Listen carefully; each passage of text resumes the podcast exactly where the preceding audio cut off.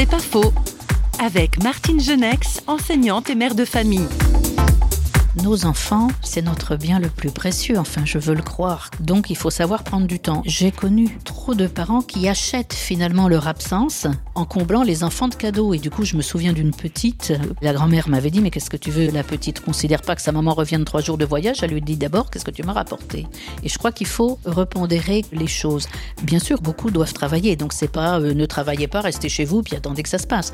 Quel que soit le temps qu'on passe avec les enfants, ça doit être un temps à part. Moi, j'avais créé la journée de chaque enfant. Chacun, en fonction de son âge, de ses intérêts, de ses envies, avait eu sa journée qu'on avait construite ensemble avec maman et on en avait parlé au retour avec les autres, sans que ça crée de jalousie puisque chacun savait qu'il allait avoir sa journée.